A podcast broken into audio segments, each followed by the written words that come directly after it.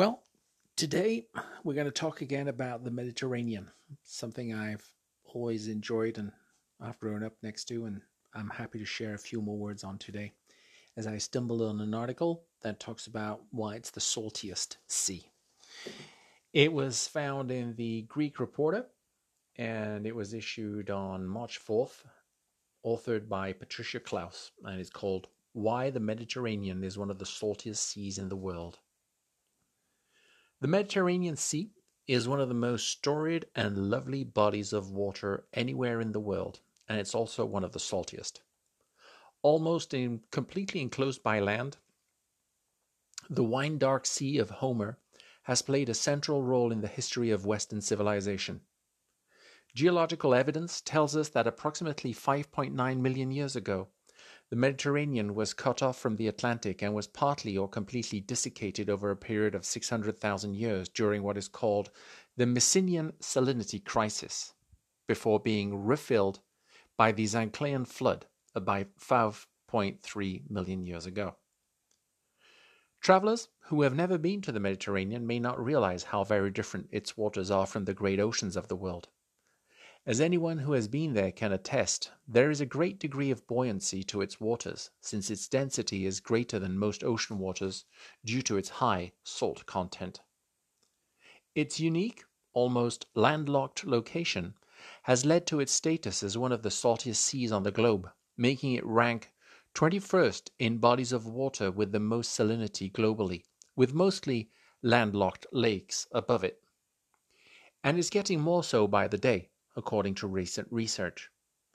Most seawater has about 35 grams, that's 7 teaspoons, of salt in every 1,000 grams, about a liter or quart of water. This doesn't sound like much at all, but it would take almost two shipping containers full of salt to make an Olympic sized swimming pool as salty as the average sea. And not only is the Mediterranean saltier than most, it is showing no signs of reversing that trend anytime soon. While the salinity of the ocean varies from place to place, especially at the surface, most ocean water has a salinity between 34 parts per thousand and 36 per parts per thousand. The difference between 34 and 36 in salinity doesn't sound like very much, but it's enough to cause a difference in density. Even slightly denser seawater sinks below less dense water. The Mediterranean Sea, however, has very high salinity, 38 compared to 34 and 36, right? It is almost closed from the Atlantic Ocean, and there is three times more evaporation than there is rain or fresh water flowing into from rivers. Additionally, because of the high temperatures in the Mediterranean region, evaporation in the Mediterranean Sea occurs much more rapidly than in other bodies of water, leaving more salt behind as fresh water molecules rise from it and enter the atmosphere. The warm, dense, salty water of the Mediterranean is replaced by the much less salty Atlantic water that flows in through the Strait of Gibraltar. Water that enters the Mediterranean from the Atlantic usually remains in the sea for anywhere from 80 to 100 years before returning to the Atlantic Ocean, according to researchers. The Mediterranean loses three times more fresh water from evaporation than it takes from its many tributaries even including gigantic rivers such as the Nile and the somewhat smaller Po, Rhone, Ebros, Tiber, Sehan, Sehan, Adige, Neretva, and Drin rivers. In fact, it would dry up entirely, as it did more than once in times long past, if it weren't for the amount of water it takes it through the Strait of Gibraltar. Scientists have discovered that the salt and sediments at the bottom of the Mediterranean Sea prove that on several occasions over the course of history the Mediterranean Sea has indeed dried up, leaving a large layer of salt behind it. At that time, the Strait of Gibraltar itself closed up, stopping any water from flowing back and forth between the Atlantic Ocean and the Mediterranean. During what researchers call the Messinian salinity crisis, a geological event occurring from 5.96 to 533 million years ago during the Miocene epoch, the Mediterranean Sea went into a cycle of partial or nearly complete desiccation. This enabled the migration of mammals, including camels, into Europe. The basin then filled up again with water from the Atlantic during what is called the Zanclean flood. As can be seen from the NASA satellite image above, the Mediterranean is still clearly among the saltiest bodies of water anywhere on the planet. The data depicted shows average salinity from May 27th to June 2nd, 2012, in a range from 30 to 40 grams per kilogram, with 35 grams being the average. Lower values are represented in purples and blues, higher values are shown in shades of orange and red. Sorry, I can't show that image to you here. Black areas occur when no data was available, either due to the orbit of the satellite or because the ocean was covered by ice, which Aquarius cannot see through, Aquarius being the satellite. NASA created an animation of how salinity patterns changed week by week in all the major bodies of water on the Earth, including the Mediterranean, over the year 2012. As oceanographers have known for many years, but now can see, the Atlantic Ocean is salter than the Pacific and Indian Oceans. Rivers such as the Amazon carry tremendous amounts of fresh runoff from land and spread plumes far into the sea. And in the tropics, particularly near the Pacific intertropical convergence zone, extra rainfall makes equatorial waters somewhat fresher. Near most coastlines and inland seas in the map, waters appear as much fresher or salter than in the open ocean locations.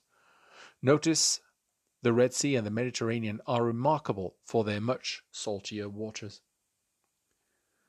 In Spain, oceanographic stations were visited four times over the course of 2010 in order to monitor the temperature. Salinity and biochemical properties of the Mediterranean, the Western Mediterranean, is indeed heating up and becoming saltier, according to their research. That's my part of the Mediterranean. Every year, they found the temperature of the deep layer of the western Mediterranean increases by 0.036 degrees Fahrenheit. That's 0.02 Celsius. And its saltiness increases by 0.01 units of salinity, they found. They say that the change is consistent with the expected effects of global warming. These changes may sound minor, but they have been building up at a faster pace since the 1990s, according to the study detailed in the April 1st, 2010 edition of the Journal of Geophysical, Geophysical Research. The results show a consistent trend, but to confirm this accelerating trend, we need to monitor it over the years to come, said study author Manuel Vargas Yanez of the Spanish Institute of Oceanography. Of Oceanography. Oceanography. Yeah, you'd think I'd get it. Anyway, sorry. Stumbling on. The researchers analyzed the temperature and salt levels of the three layers of the Mediterranean Sea. The upper layer, from the surface to 656 feet or 200 meters deep, with the water that enters from the Atlantic. The middle layer, which is 200 to 600 meters deep, with the water from the eastern Mediterranean that enters the western basin via the Strait of Sicily. And the deep layer, which is under 600 meters and deeper, with water from the western Mediterranean. These layers, especially the deep one, uh, take up a huge volume, and raising its temperature each year by one thousandth of a degree requires an enormous amount of heat, Vargas uh, explained. The team has also observed an, incre- an increase in the salt level and the temperature of the middle layer of the sea.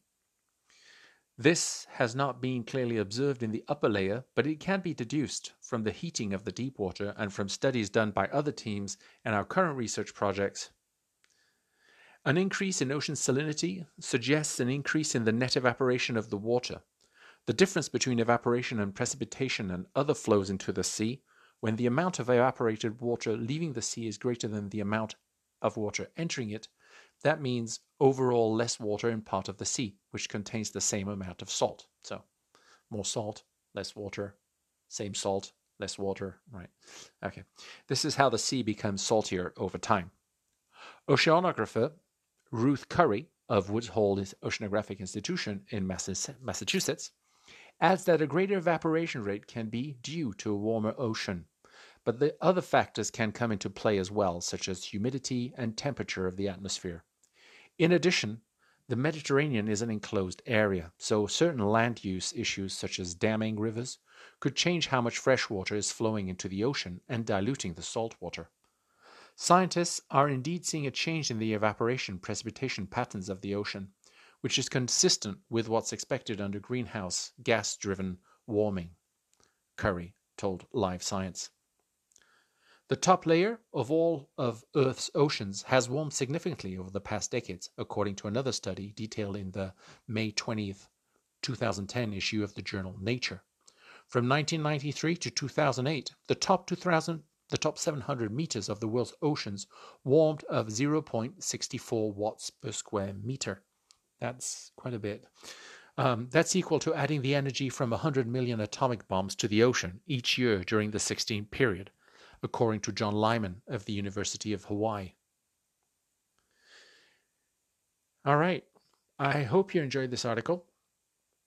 As you can see, all topics connect in so many ways, and measuring saltiness is actually one. And that's why you're going to be hearing about the measure of salinity also when it comes to a lot of the new science that's out there. It is related to climate, it is related to the oceans, and with that, it is related to everything that the oceans do and share with humans, whether we're in fisheries, from the ecosystems, for other forms. It's all a very large conversation. I hope this one brings more topics to your awareness and it probably instigates some curiosity.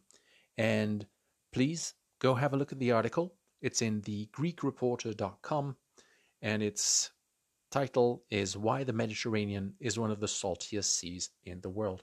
I hope you enjoyed the read, some of the butchering, and some of the comments. I look forward to share more articles and more topics in the next recordings. Thank you for listening.